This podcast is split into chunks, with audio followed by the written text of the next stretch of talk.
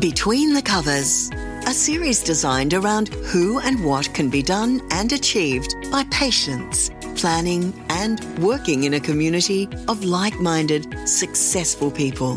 This podcast series is for anyone looking at becoming a successful published author and those looking to understand the mind of a writer and the goals of a publisher. Proudly sponsored by Shawline Publishing. Welcome and enjoy.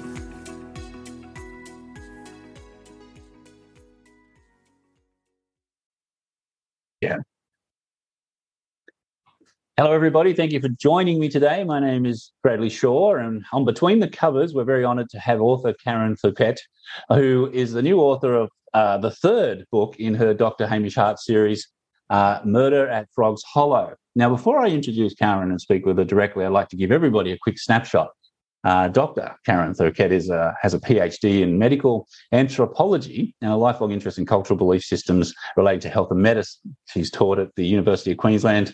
Um, and uh, it goes on quite a lot. So she's done quite a lot. She supervised masters and PhD students in public health across the country.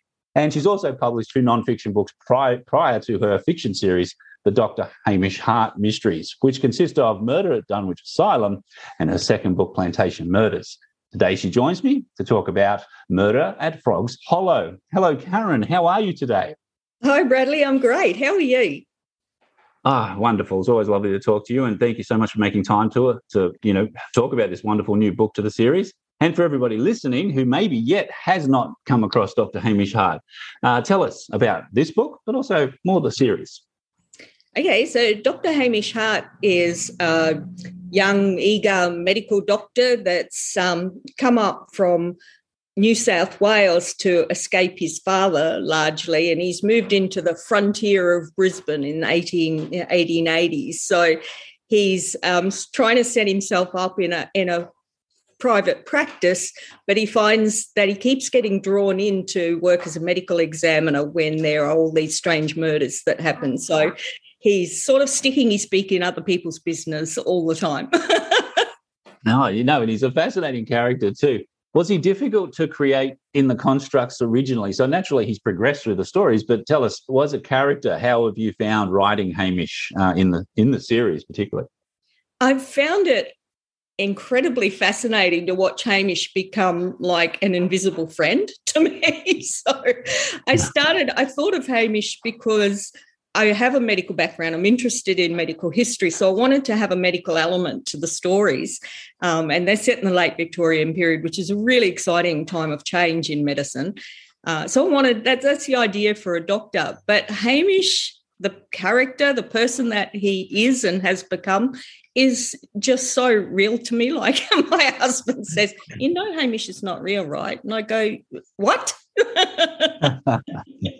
yes. What Broken are you saying? He's my friend. so, so Hamish Hart is a fantastic character. You put him in a great period. Tell us about picking the locations in these books. So we've got Dunwich Asylum, we have the plantation murders, and now we have Murder at Frogs Hollow. Were you strategic in making sure that these were all Queensland prox like areas, and and the story was consistently based in that Queensland Brisbane area? Tell the us settings, about it.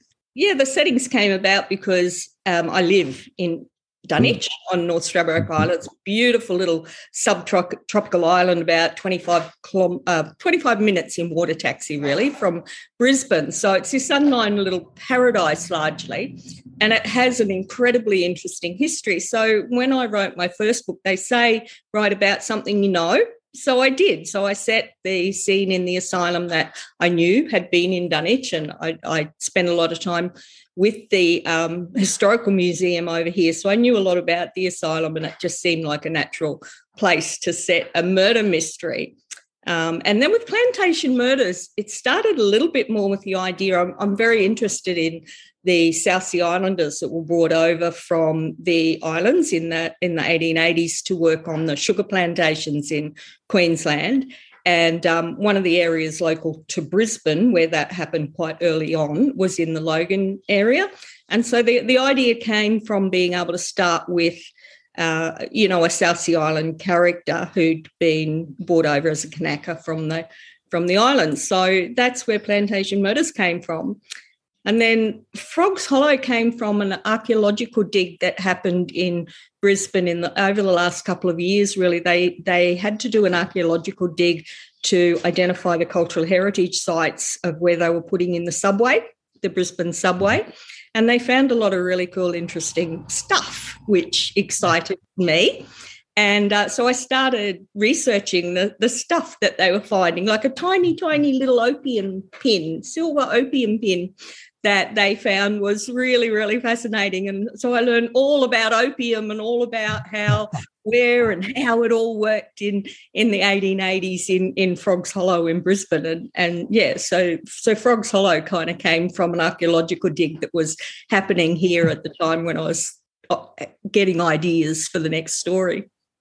Oh, fantastic! And yeah, like like one of the things that I note is that you are so authentic in the in the medicine, the the profiling, the the crime scenes. Um, were there any challenges in the sense, like as you say, delving into these researches of the histories in these periods? Uh, were there any challenges you found in writing uh, the books to keep that authenticity? Uh, no, uh, well, look, I love the I love the research. I research mm-hmm. and and you know probably to the nth degree and further than I need to, tiny little details. And you know, people will still say to me, Karen, you know, does it really matter because it's fiction? You know, I'm going, no, it matters. It really matters. and so I have to find out the tiniest details. But um, I love to do that. So it's not really a challenge. I think if there's any challenge throughout the books, they're all they're all, they all have a kind of a cultural theme to them.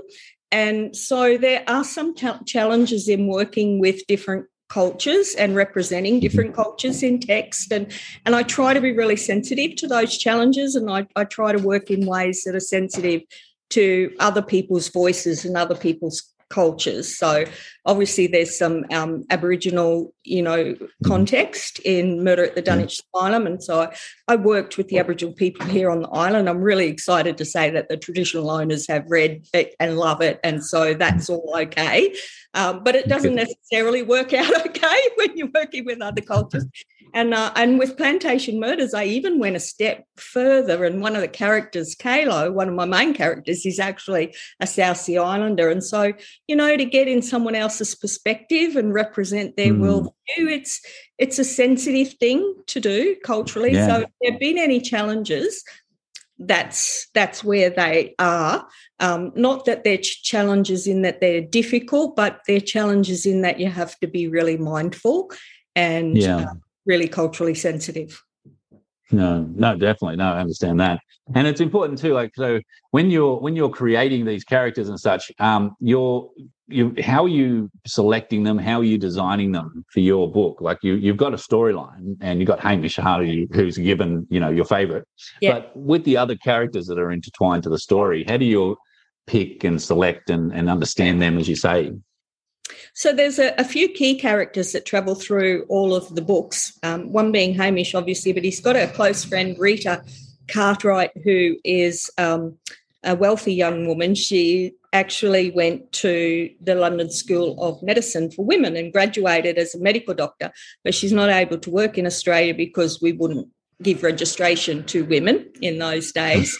Uh, so she sort of works alongside Hamish as his offsider a bit, and she she balances him out. And and I guess I, I wanted um, a character that would balance. Hamish is fairly um, whimsical. So a lot of the time, he's unsure of himself, and so I needed a character with confidence.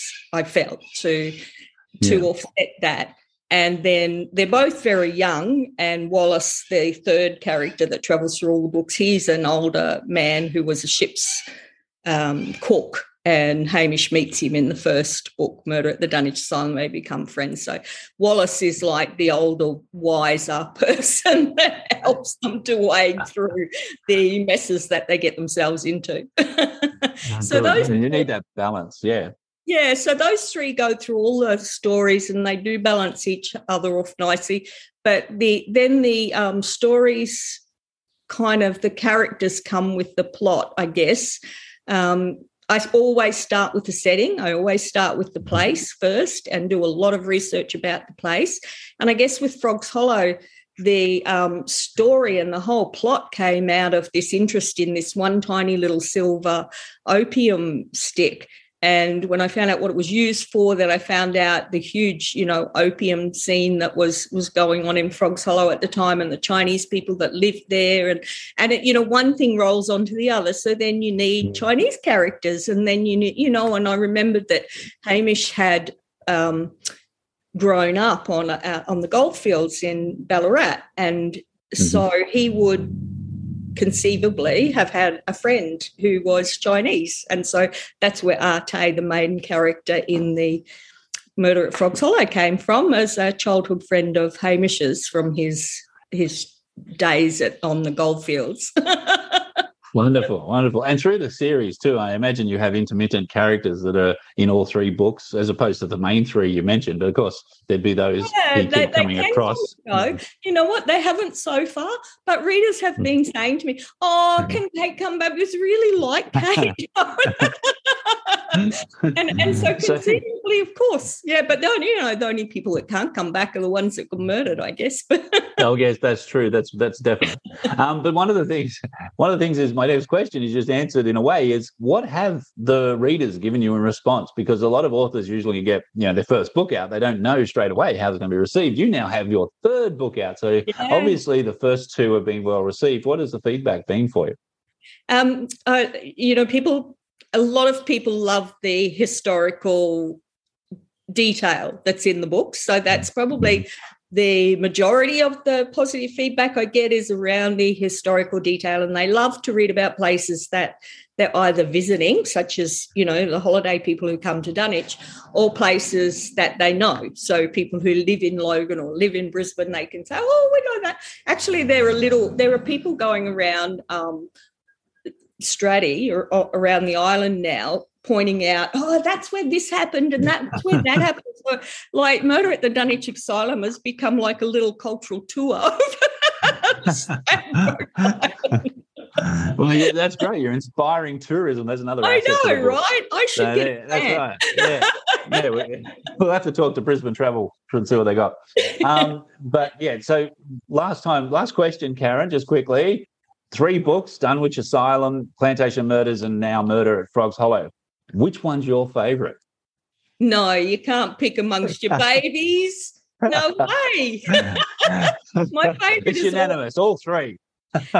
my favorite is always the one that I'm writing at the current time. Yeah. While I'm writing Good. it, I always think, oh, I love this. You know, this is so cool. This is so fun. But then when I get yeah. to the next one, I go, oh, no, this one's really good. do you find too, like just out of curiosity, um, and for writers who are learning the craft and getting their first book started and they're planning a series, how have you found your own writing? Has it developed? Has it got stronger? Have you got more confident? What has happened for you through this series as a writer? It's definitely, I've definitely become more confident. Um, I think I have more more poise. I guess is a word that you could you could use in that.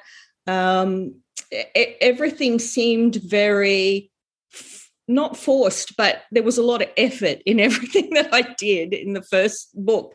Um, whereas now I feel like I can sort of flow, you know, the work can flow in a little bit more natural way. Um, but at the same time as I've written these three books, I've been doing a master's in creative writing, and that has helped ginormously. I people mm. said, "Why are you doing that? You've already written a couple of books. You know, why would you need to do that?" But, you know, the way that you're forced to sort of critique and reflect on other works and and uh, it it just it just and also it gives you confidence to know hey mm. you know these are the these are the best in the land and i'm, I'm doing okay. Yeah, yeah. absolutely absolutely. You can never stop learning and that's the key too. There's like every book you should want to hopefully get better and, and build yeah, your, your talent. yeah. and you've certainly done that. So uh, for everybody listening murder at frogs hollow is out in november uh, it's the third book of the Dr. Hamish Hart mysteries. And if you can, get hold of the first two before you read the third. But if not, grab all three. And um, yeah, they're just a fantastic series and fantastic book. So congratulations, Karen. Thank you for talking to me. Thank you. And everybody, uh, please continue to support uh, Karen's journey um, and independent authors uh, in Australia. And uh, you can get the book in your bookshops online and ask your libraries to grab it as well. Everybody stay safe. Thank you for listening. Thank you for joining us. And we look forward to the next episode with you, with our authors and um, everybody staying health, healthy. Thank you and uh, good night. We hope you enjoyed this episode of Between the Covers, produced by Shawline Publishing.